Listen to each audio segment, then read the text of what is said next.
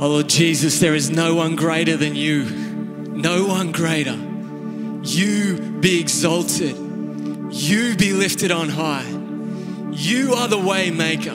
You are the miracle worker. You are the one who splits the seas in our lives. And Jesus, we give you all glory here tonight. We give you all praise. You are the powerful one. You are the mighty one. And you are the loving one. So kind, so gentle. You come to us and you call us out of where we are and you give us new life. We say thank you. In Jesus' name, amen. Hey, let's worship Him. Put your hands together. Give God some glory tonight. Amen. You can grab a seat. Grab a seat, yeah. Man, Jesus is so good. Jesus is so good. He's so powerful. And uh, tonight, Rob has come to be baptized to declare that he is dead to the old. Jesus has made him alive to the new in him. Hallelujah. This is incredible. This is a miracle. This is resurrection. And uh, Rob's going to share his story with us now. So, can you encourage Rob as he comes to do that tonight?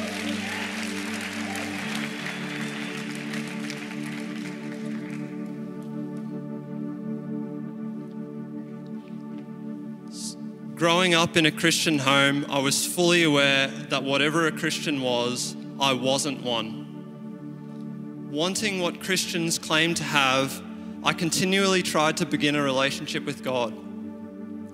When I was young, I would put my hand up to receive Christ every Sunday. I would pray to receive Christ every week, but my heart was unchanged. Over that time, I acted as if I already was a Christian hoping that one day I would stumble into the, to a relationship with Him. That day never came. Other than that, my life was normal. However, in grade 10, I got addicted to pornography. I tried to break the addiction many times, but never could. Eventually, I just gave up. Knowing Jesus could take that addiction away, I tried for many years to start a relationship with Him, but there was always something I was missing. After eight years of failure, around six months ago, I decided to try my hardest to become a Christian and break my pornography addiction. I started reading Christian books, trying to find anything that I'd missed, anything that could inform me on how to start a relationship with God. Unfortunately, the reading didn't help. Things were still the same. However, whenever I would cry out to God, begging Him to take the addiction away, a thought would come to my mind tell your mum and I'll break it. Every time I heard that, I didn't listen. I would get discouraged and find myself going back to pornography again. I convinced myself that what God had told me was just my own thoughts. Four months later, I found myself slowly giving up again. One morning, about two months ago, while I was reading, my mum told me she had a dream. In that dream, she was walking on a road as she looked backwards, she noticed that I wasn't following behind her. Realizing that I was lost, she began to desperately ask people nearby if they knew where I was. Finding herself in a strange place, she asked a few guys behind a desk where I was. They replied, He's busy. Realizing they would not let me out, she demanded that they take her to me. They did. As they took her deeper into the strange place, she saw, she, she saw a large box. The box was lifted, revealing an amazing car, a Lamborghini. And inside the car, she saw me, frozen with my eyes glazed. When she had finished recollecting the dream, I thought about it deeply, what it meant, each detail pinpointing where I was. The box that isolated me from others, being cold or stuck in place, but the car didn't seem to fit the picture. I was in a really nice car, and that frightened me. I was reminded of the rich young man who spoke to Jesus in Matthew 19. The rich man came to Jesus asking, What good thing must I do to get eternal life? And after some discussion, Jesus replied, Go sell your possessions and give to the poor, and you will have treasure in heaven. Then come follow me. When the young man heard this, he went away sad because he had great wealth. I realized that God had been telling me what I needed to do to begin a relationship with Him, and I had been walking away discouraged. The next morning, I struggled with the task Jesus asked of me. I finally walked upstairs, lay down on my mum's bed, and told her. I felt terrible, emotionally frozen, dead even. As I read a devotional the next morning, I noticed that the words had changed. The words took on new meanings. The best way I can describe it is that they were alive, dynamic, and powerful. As I reflected, I realized I had started a relationship with Jesus and He called me to baptism. Verses started to spring into my mind as I experienced more of His love. Getting just a taste of His love for me, I continued to follow Him, breaking barriers that stopped me from experiencing more of His love. I realized that faith is founded on obedience to Jesus, and as we obey Him, He reveals more of His character to us. Oswald Chambers puts it this way the only way we can get to know the truth of God is to stop trying to find out and by being born again. If you obey, if you obey God in the first thing He shows you, then He instantly opens up the next truth to you. You could read volumes on the work of the Holy Spirit when five minutes of total uncompromising obedience would make things as clear as sunlight. I knew a lot about Christ but I had been hiding from him, and others just as Adam and Eve did in the garden after eating the fruit. John 3 19 to 21 says, This is the verdict. Light has come into the world, but people love darkness instead of light because their deeds were evil. Everyone who does evil hates the light and will not come into the light for fear that their deeds will be exposed. But whoever lives truth comes into the light so that it may be seen plainly that what they have done has been done in the sight of God. As I stepped into the light, I experienced love that, ca- that casts out all fear. He began to fill up my glass with joy. After two weeks, I found myself overflowing with joy that could, I couldn't contain. I realized that Jesus gives us joy that endures. Hebrews 12:1 says, "For the joy set before him he endured the cross, scorning all shame." That's the joy that He gives us. It spills out into other areas of our lives. He took away my desire to watch pornography and replaced it with a desire for more of Him. One by one, all of my all of my priorities were shifting until He reigned above it all. As I've diminished, He's increased. My prayer is that the, the Holy Spirit fill me and you as well.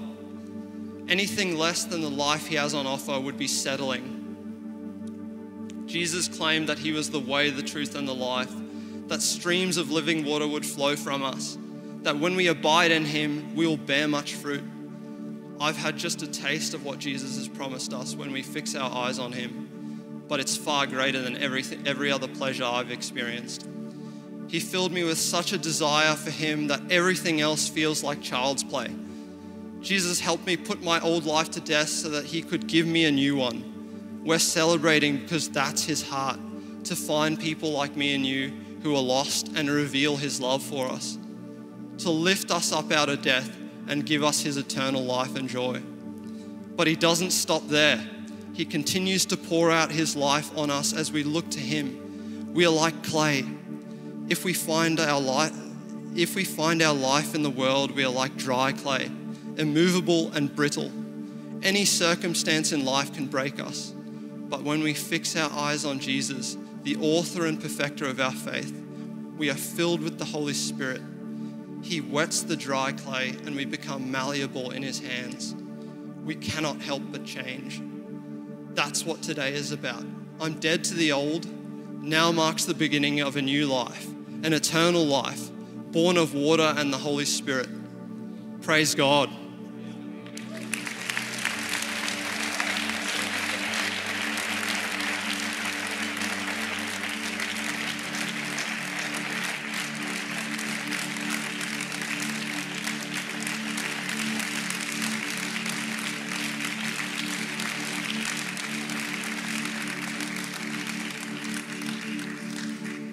This is Jesus. This is Jesus. Look to the cross tonight. This is what he does. He breaks chains. He frees us into beautiful new life. And uh, what a testimony, what a powerful testimony of what He does in our lives. And as Rob goes under the water, he's declaring before all of earth and all of heaven tonight that he is dead to the way he used to live and he's now alive in Christ Jesus. Hallelujah. So we want to pray for Rob as he does that now. Yeah, let's pray. Join your heart with me as we pray tonight. Jesus, uh, we, we want to declare this, and, and this is Rob's heart. This is not about Rob tonight. This is about you. This is about you, Jesus. This is about declaring your greatness and your power and your love, Jesus, that sees us in the broken places that we are in. You saw Rob in the broken place that, that he was in, and oh God, your heart broke for him. It yearned for you to know him. And so you sought him out, seeking after him, calling him into eternal life. And Jesus, it, it has been done. He said yes to you. And we rejoice with him tonight as you rejoice, rejoice with him tonight. And God, I pray that as your Holy Spirit has already filled him, Lord, fill him afresh again tonight to overflowing. Holy Spirit, that you would shed abroad your love in his heart again tonight, continually over and over again, Lord, that the full measure of the divine nature of God would be indwelling this man, so that your life might be seen in his and that others may come into eternal life as well. God, this is what you do. You are nothing but good. This is the message we have heard about him that there is only light in him, no darkness. God, we just celebrate with you. We celebrate with all of heaven tonight that this child of yours has been found, redeemed, saved. Move him, Lord, into all you have for him. Wonderful plans and purposes to bless him and to prosper him as he understands more of your love day by day. And as he casts a shadow of God into this world, I pray, Lord, that many would walk into that shadow and see you, Jesus Christ. And so tonight, Lord, we just pray that you would bless him, God. Pour into him unto overflowing. We love you, Jesus. This is your work, this is your story. Thank you for sweeping us up in it. We are so grateful. In Jesus' name, amen. Uh, Rob, do you confess Jesus Christ to be your Lord and Savior? I do. Because of this profession of faith and because of the fact that you've requested to be baptized tonight, stand in my privilege to baptize you in the name of the Father and of the Son and of the Holy Spirit.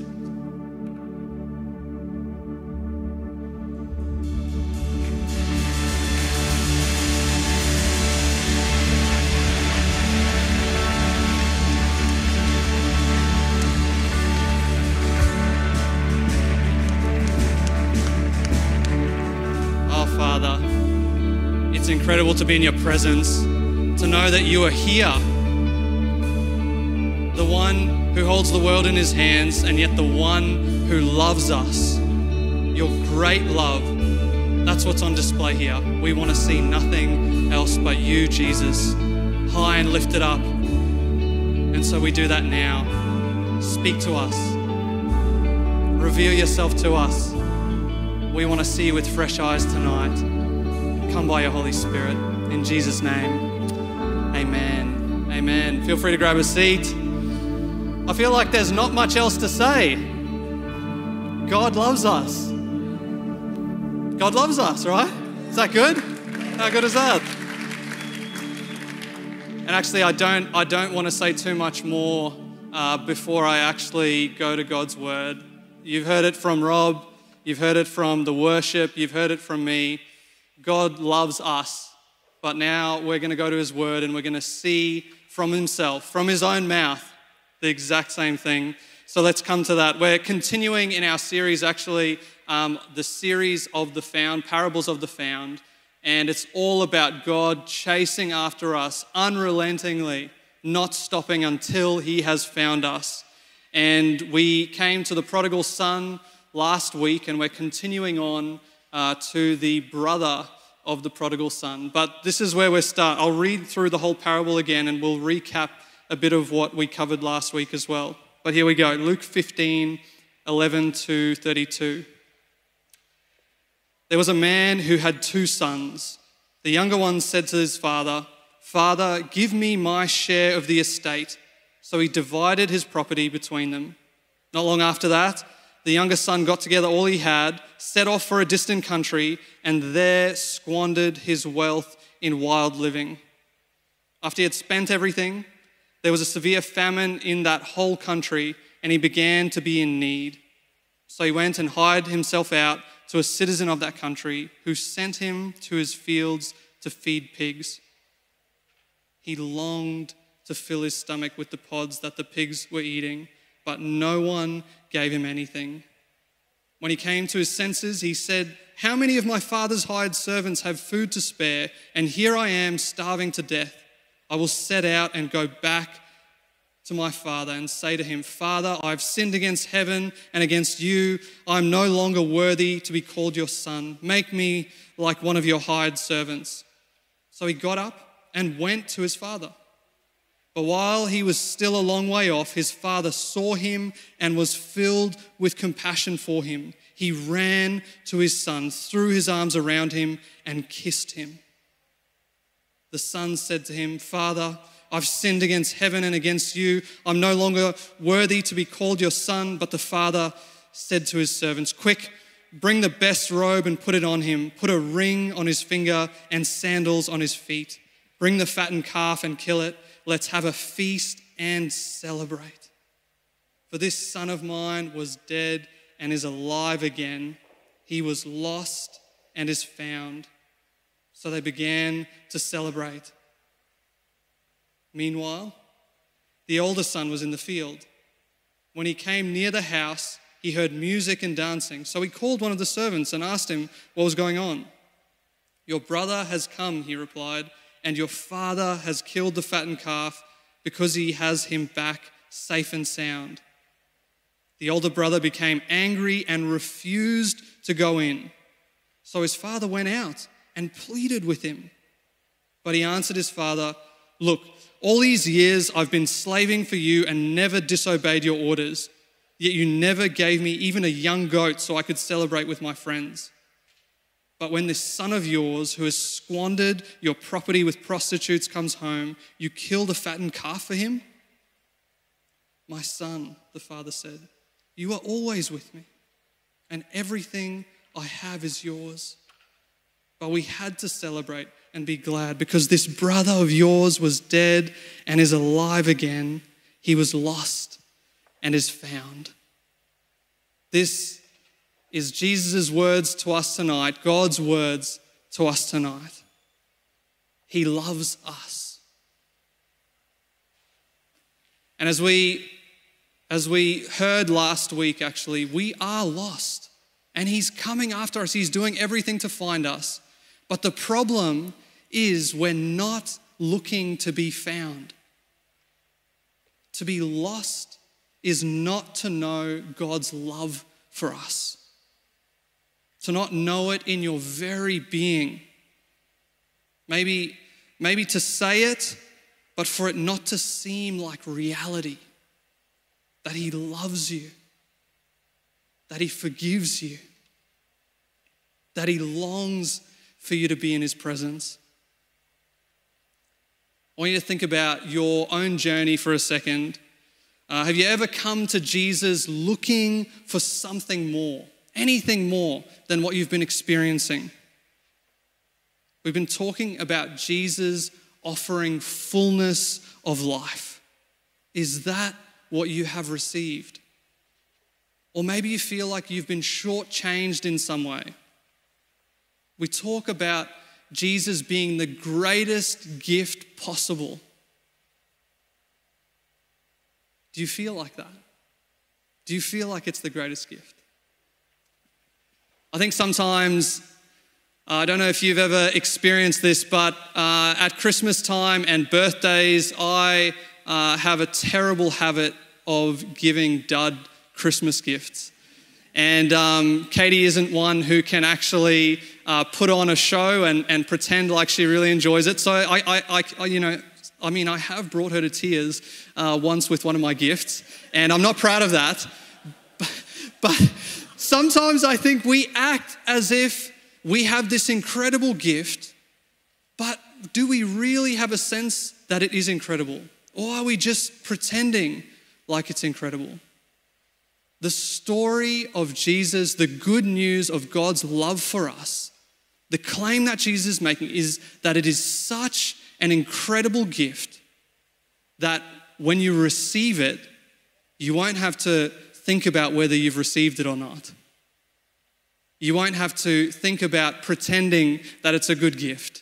It will overwhelm you with joy. Like any good gift that you receive, you don't need to think about pretending.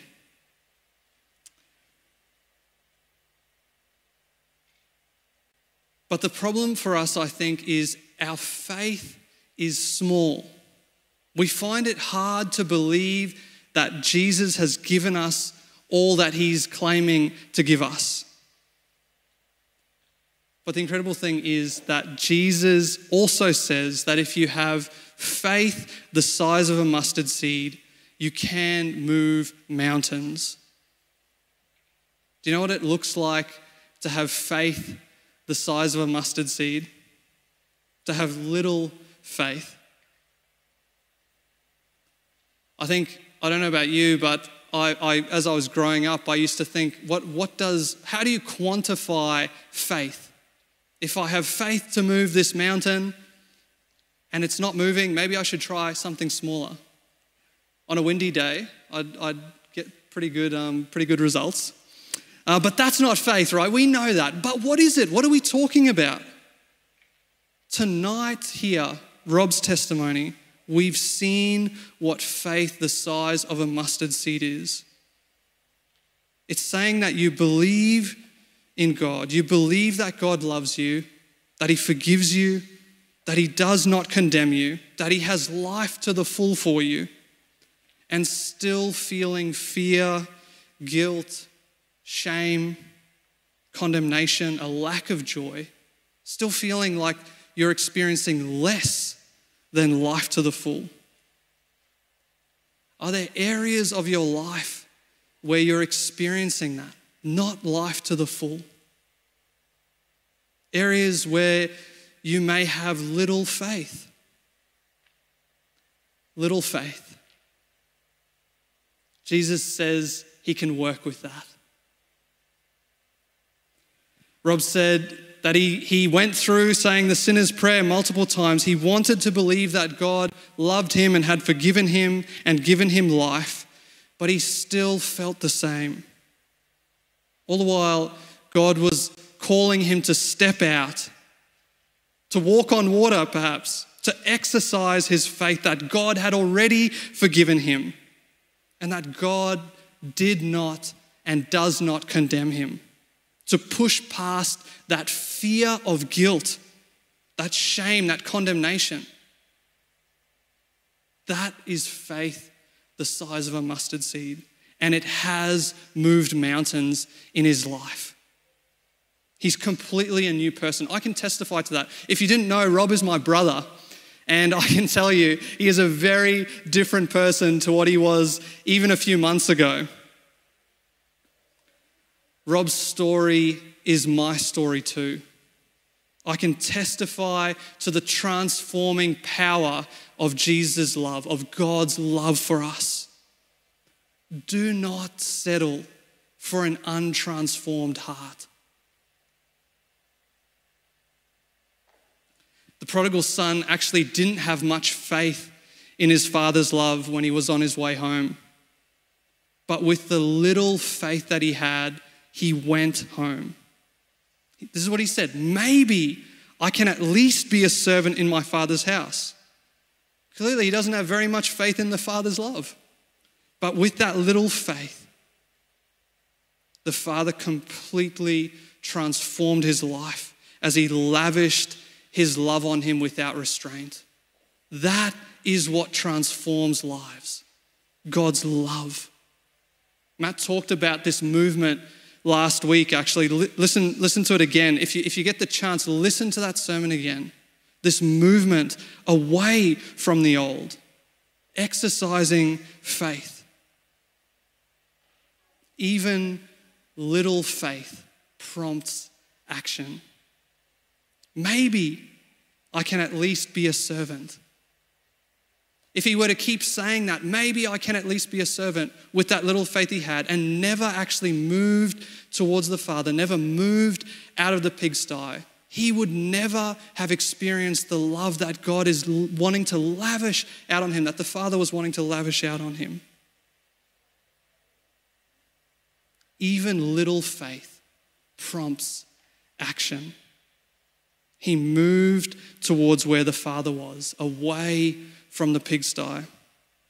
I think sometimes we get confused here because we, when, we, when we talk about the pigsty, what we usually think is, is the, the problems that we have, the desires that we have, the, the, the addiction to pornography, the, whatever it is, what, the, the unhealthy dependence um, on, on relationships, the, the sex, the drugs, the, the um, material possessions that we're so drawn by. That's what we think of when we think about the pigsty. But if you look at the story here, the pigsty is not those things. The pigsty is where those things lead to. I'm, now, get me right here. I'm not saying that these things are not wrong. Of course they are. They destroy our lives. But we cannot move out of these things in our own power. Rob, Rob realized this trying and trying and trying and not being able to be free from them. You cannot get rid of those desires, it will not work. The pigsty is what those desires lead to fear, anxiety, guilt, shame, condemnation.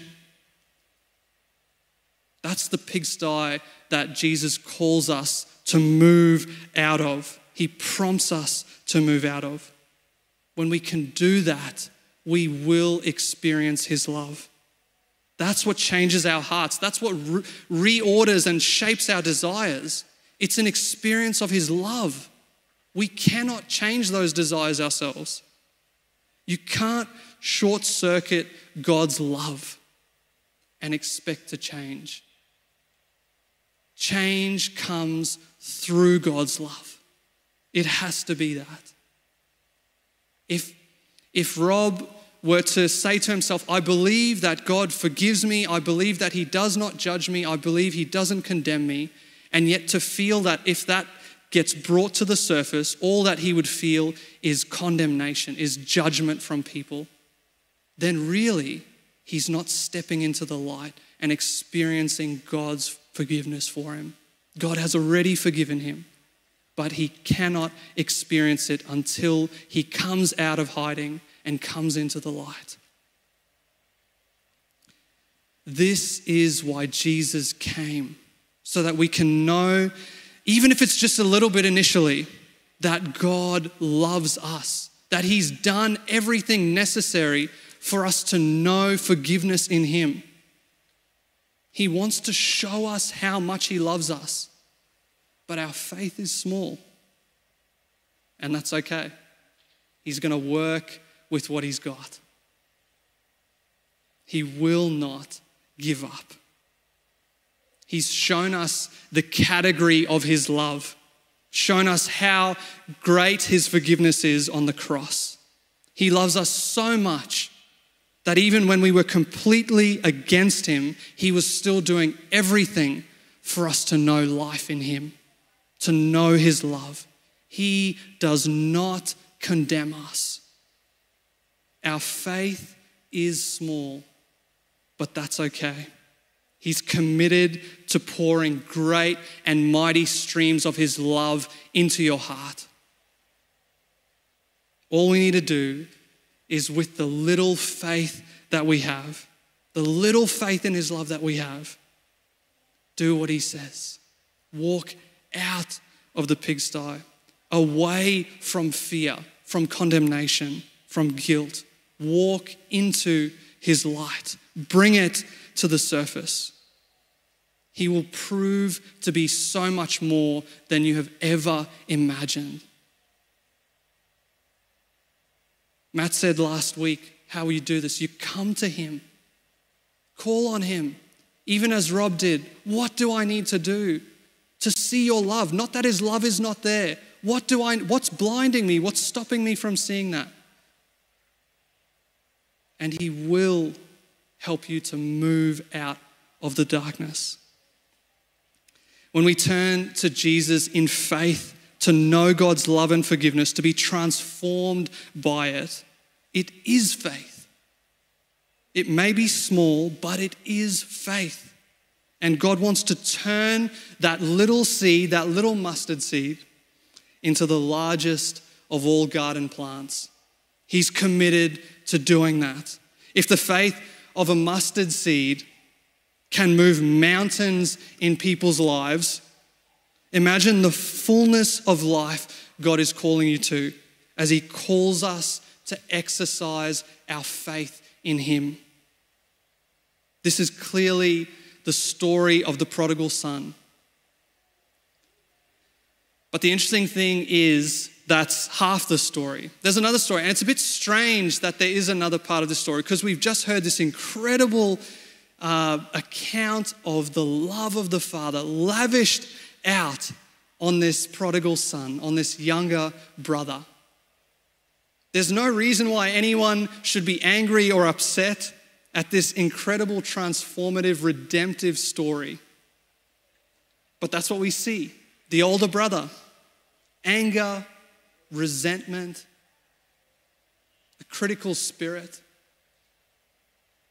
I think most of us, when we, we read this, we, we think, of course, this guy, this guy is a complete wet blanket, right? Come on. Why can't you just celebrate? Why can't you just be happy and enjoy this moment? And I have a confession to make. My name is Dan Moura, and I am the older brother. If you've grown up with siblings and you haven't buried your childhood memories, uh, you'll know exactly what this guy is feeling, actually. That terrible moment when your sibling gets away with murder and all you want to do is just rat them out and make sure that they get their due.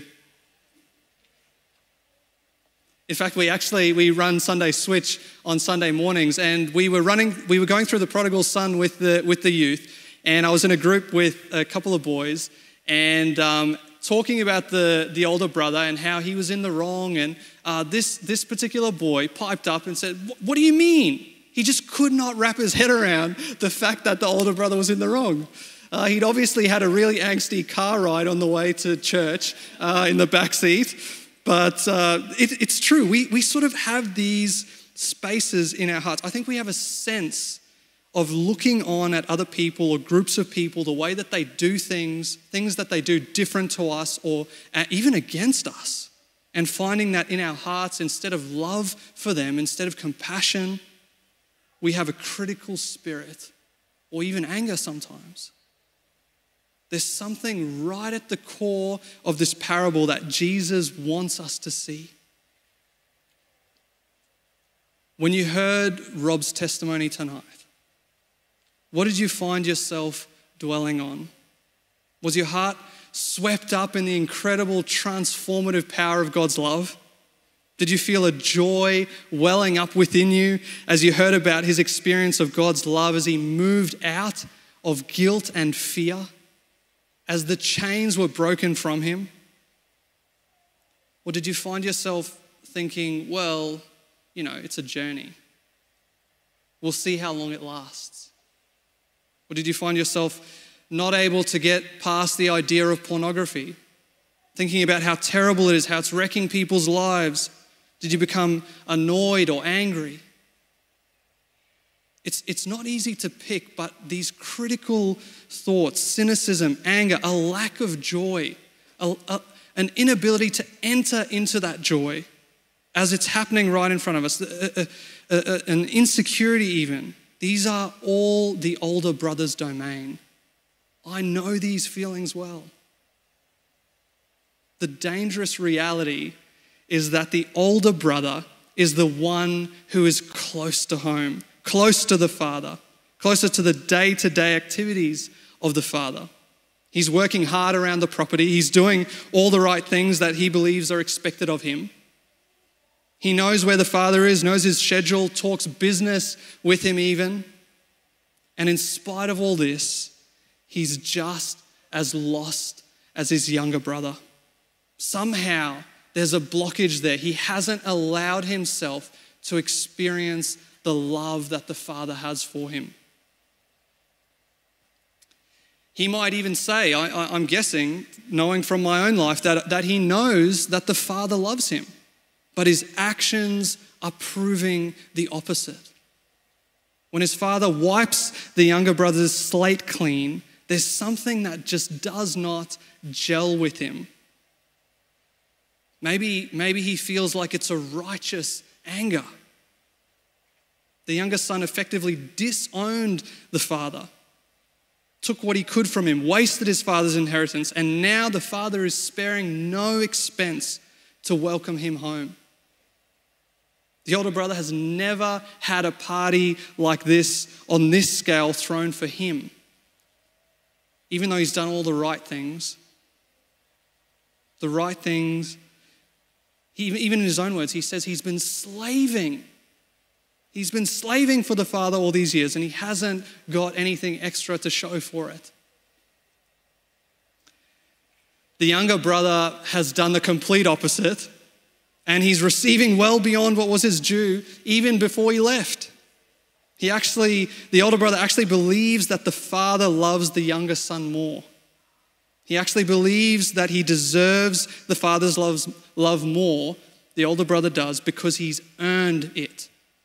He's slaved away for it.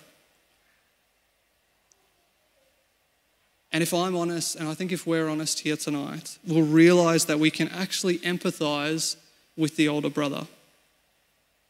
We'll notice similar spaces in our own lives where we feel the same way. This particularly can come to the surface when we feel like we've been wronged by someone and we feel like they've gotten away with that. When we feel resentment or anger, cynicism, we can be sure that at the root of it is a belief that God is somehow unfair or that He's not coming through for us in some way. We might say things like we believe that God is good, that He gives us everything we need, but if we feel these things in our hearts, our faith is weak. And again, that's okay. But it's not okay to stay there. We need to exercise our faith in Jesus, in God's love for us. Jesus has shown us how much He loves us. Even when we were committing the greatest injustice towards Him, He never resented us. Never. He always had love for us. He endured the cross to reveal His love for us. It was a joy for him to do that for our sake. He's calling us to know that love personally in a way that transforms our lives, that breaks off the chains of a critical and resentful and angry spirit. He wants to give us freedom from these things. How do we exercise our faith in Jesus that God loves us, that He's good, that He wants us to have fullness of joy. And yet we find these feelings in our heart. How do we enter into that? And we see here in the story of the prodigal son, the father comes out and he pleads with the older brother. He pleads with you here tonight. Join the celebration, come in. Start to celebrate. Even if you don't feel like it, start to celebrate. It's what the older brother seems like he cannot do. He refuses to enter into that. I remember we used to go on um, beach holidays when, when I was younger. Again, a lot of, a lot of uh, confession and repentance here tonight. Um, but we, we used to go to the beach and uh, with all the cousins and the family, uh, quite a few of them who are here tonight, so they can test, testify to this.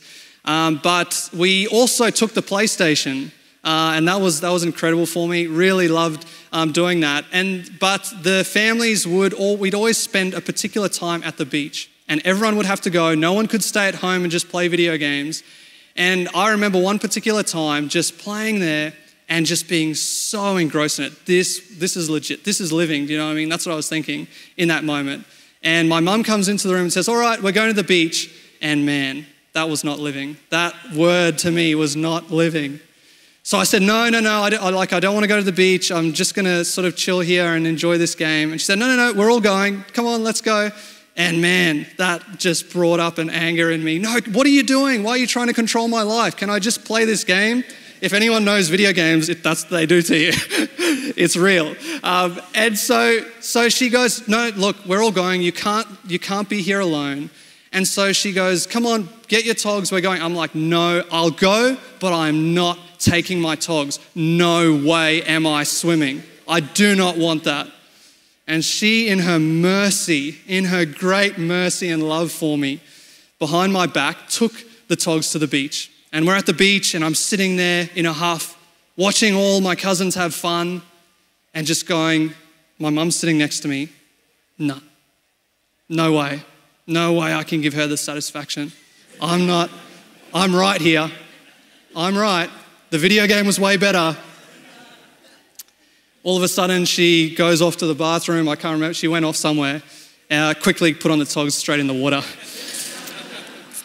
and as I'm there, as I'm experiencing the joy of that, as I'm just having fun, all of a sudden it didn't matter to me that I was wrong anymore. All of a sudden, all that resentment, all that anger towards my mum, it wasn't there. All of a sudden, I knew that she loved me. I knew that she wanted what's best for me. I knew that she knew better. And I think sometimes all we need to do is just to enter into the celebration that's happening around us. If we feel like we cannot do it, we need to realize that God is calling us to do that with the little faith that we have, and He will transform our hearts. If, if, if we're in that critical and resentful space, celebration is key. Joining in with the joy of others. It's only then that we can start to see how, how silly it was that we were holding on to these things. But until we do that, they will seem like the biggest obstacles for us to have joy in our lives. As we start to celebrate how good God is, we actually begin to feel His joy catching on in our hearts. The darkness of cynicism and resentment leaving. I know this. I know this for a fact.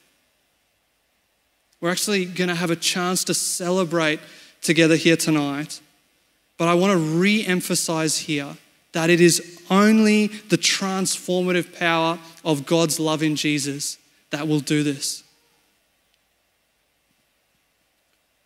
This is the older brother, right? Paul actually talks about this. Uh, I think it speaks directly into this space of the older brother.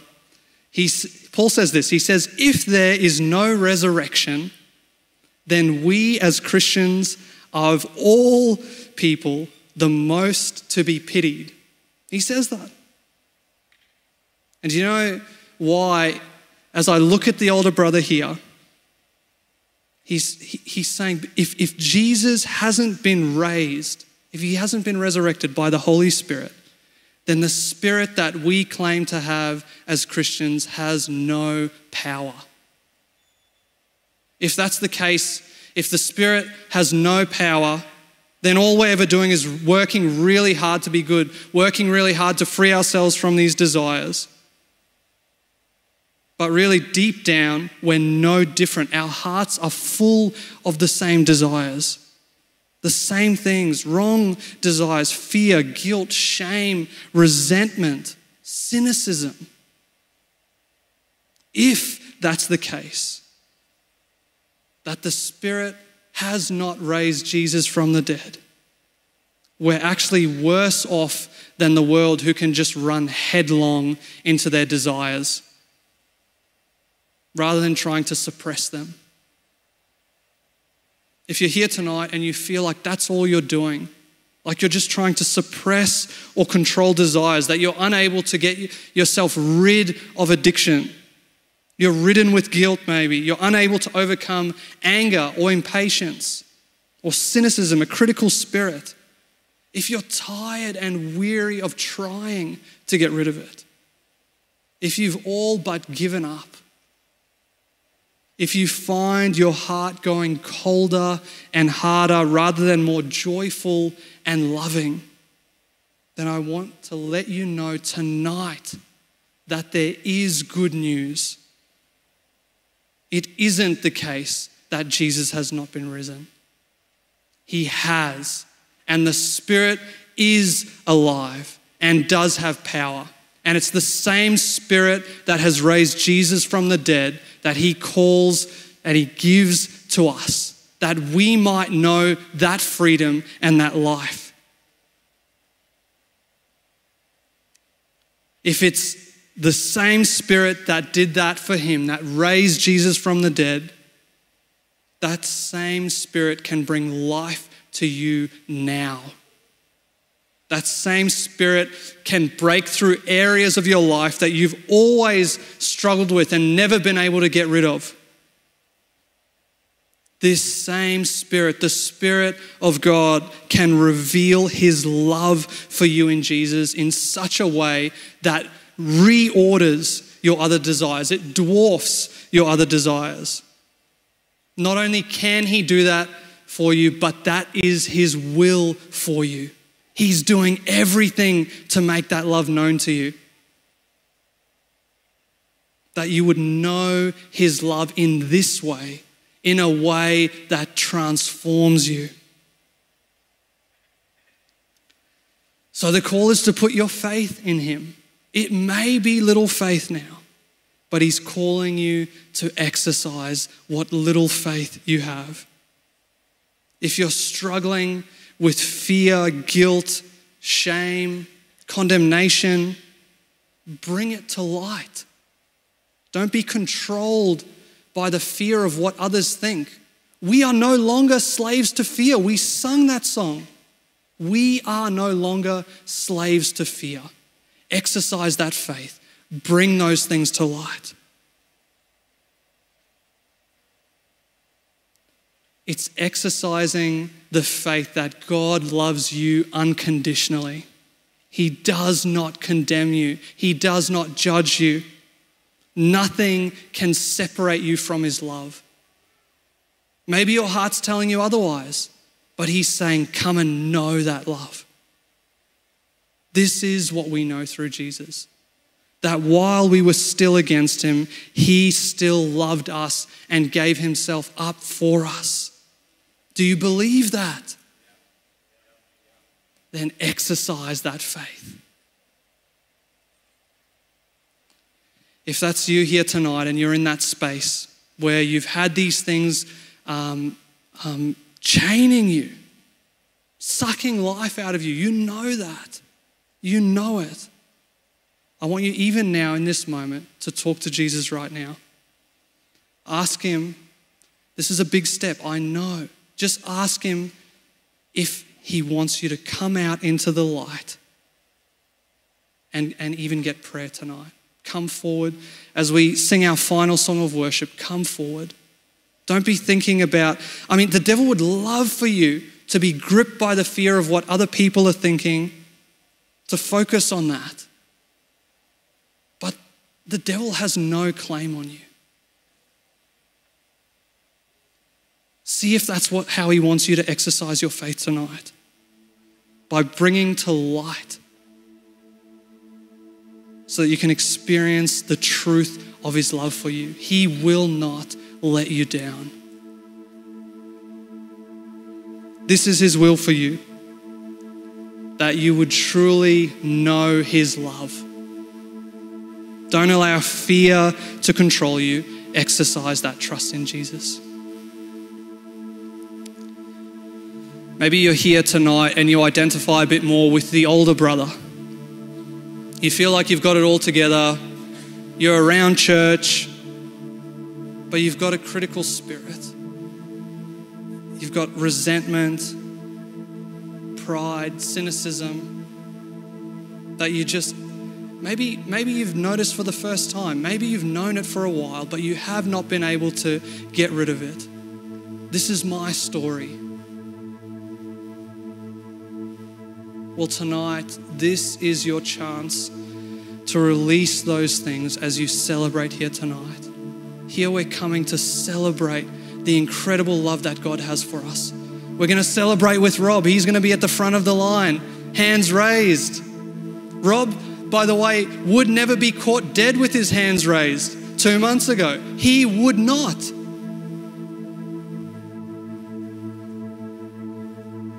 But God's love has transformed his life. I was the same, looking around, thinking, oh, I wonder if that person really means what they're singing. I'm, I'm not even ashamed to say that. I'm not, because I am a new creation. The faith of a mustard seed can move mountains. So maybe you're a worshiper here tonight. You're, you're no stranger to this. You'll be worshiping anyway. You know, raise your hands, dancing, do what you usually do. Maybe even take it a step further, do something that you've never done before. I don't know. Don't hold back. Um, but if you're not a worshiper here tonight, if you feel that, that criticalness in your heart, if you, if you don't even like raising your hands, if you, if you don't even like maybe even singing, I want to invite you. And I actually, I actually believe this God is inviting you to enter into the joy of knowing Him. Maybe you need to just raise your hands as you worship, not because I'm saying it, but so that you can enter into that joy. Just celebrate together with everyone. Not about what other people are thinking, just join in. It might feel awkward at first. I know it. it might be hard. You might feel like you don't want to. But God loves you and wants you to experience freedom. He does.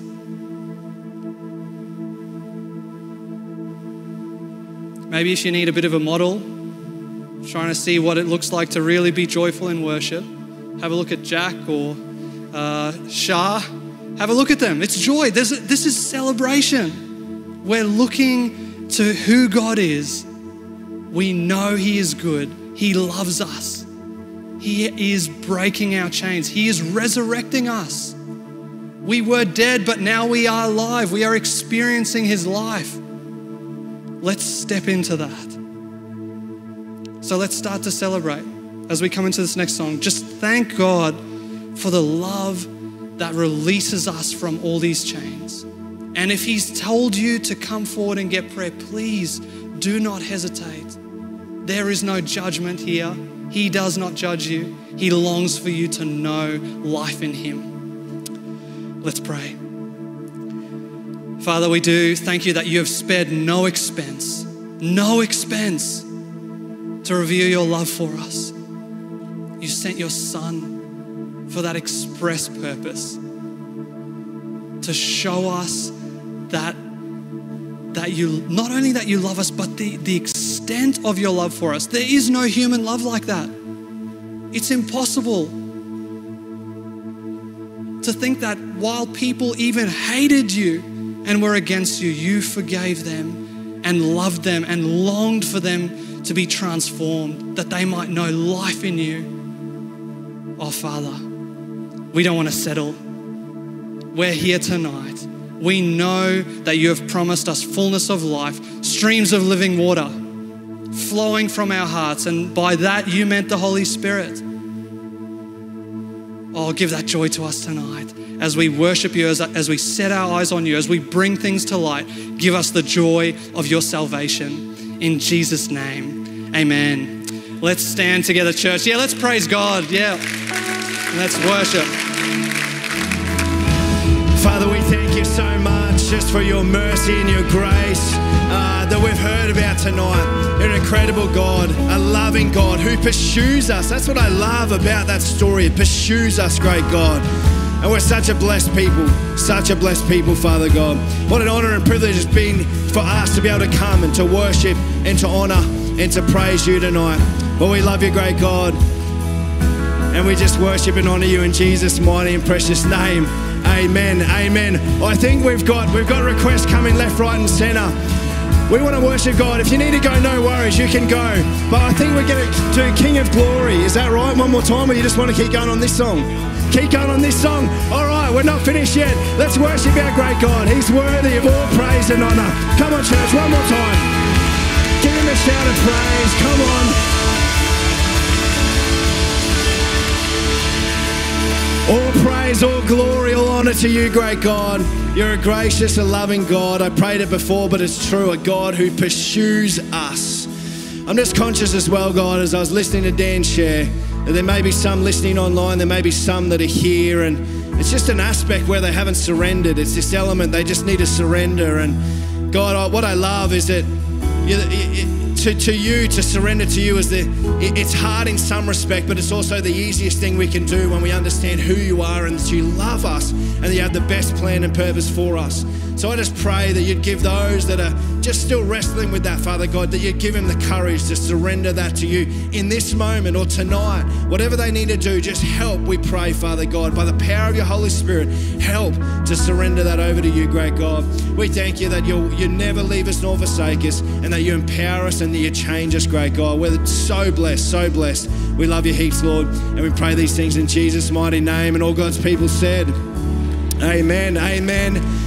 So good to have you here. So good to have you online. God bless you guys so much. And I'll just say this if you wanted prayer but you didn't, you just felt like you couldn't, please don't go without getting prayer. Please chat to someone or chat to uh, one of the pastors. We would still love to pray for you. Um, but God bless you so much. Have an awesome week, and uh, we'll see you next week.